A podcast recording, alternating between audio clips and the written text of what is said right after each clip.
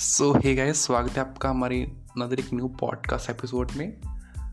And I am suffering from high fever मेरे को बहुत ज़्यादा फीवर है, पिछले कुछ हफ्तों से है। दवाई लेने की कोशिश कर रहा हूँ। तो यार, इसलिए पॉडकास्ट नहीं हो पा रही है।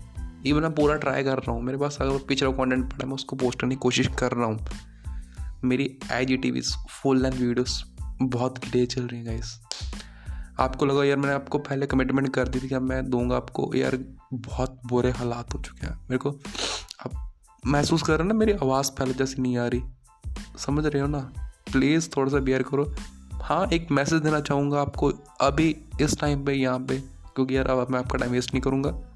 वो है कि आप जो हो, पहले तो वो रहो सेकंड थिंग इज़ आप जो कुछ कर रहे हो वो करो बट उसके रिलेटेड अभी इमेजिनेशन को बहुत ज़्यादा डीप में मत लेकर जाओ।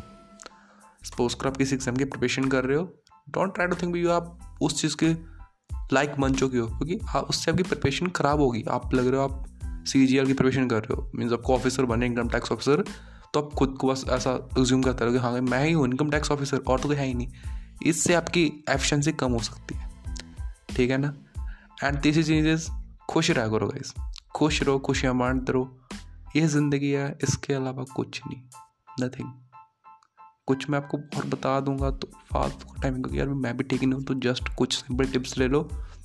तुम्हारा भाई जब ठीक हो जाएगा तो फिर पॉडकास्ट करेंगे। सो गाइस खुश रहिए खुशियाँ बांटते रहिए। आई लव यू ऑल मिलेंगे बहुत जल्द बहुत जल्द। नेक्स्ट मंथ तक। Bye bye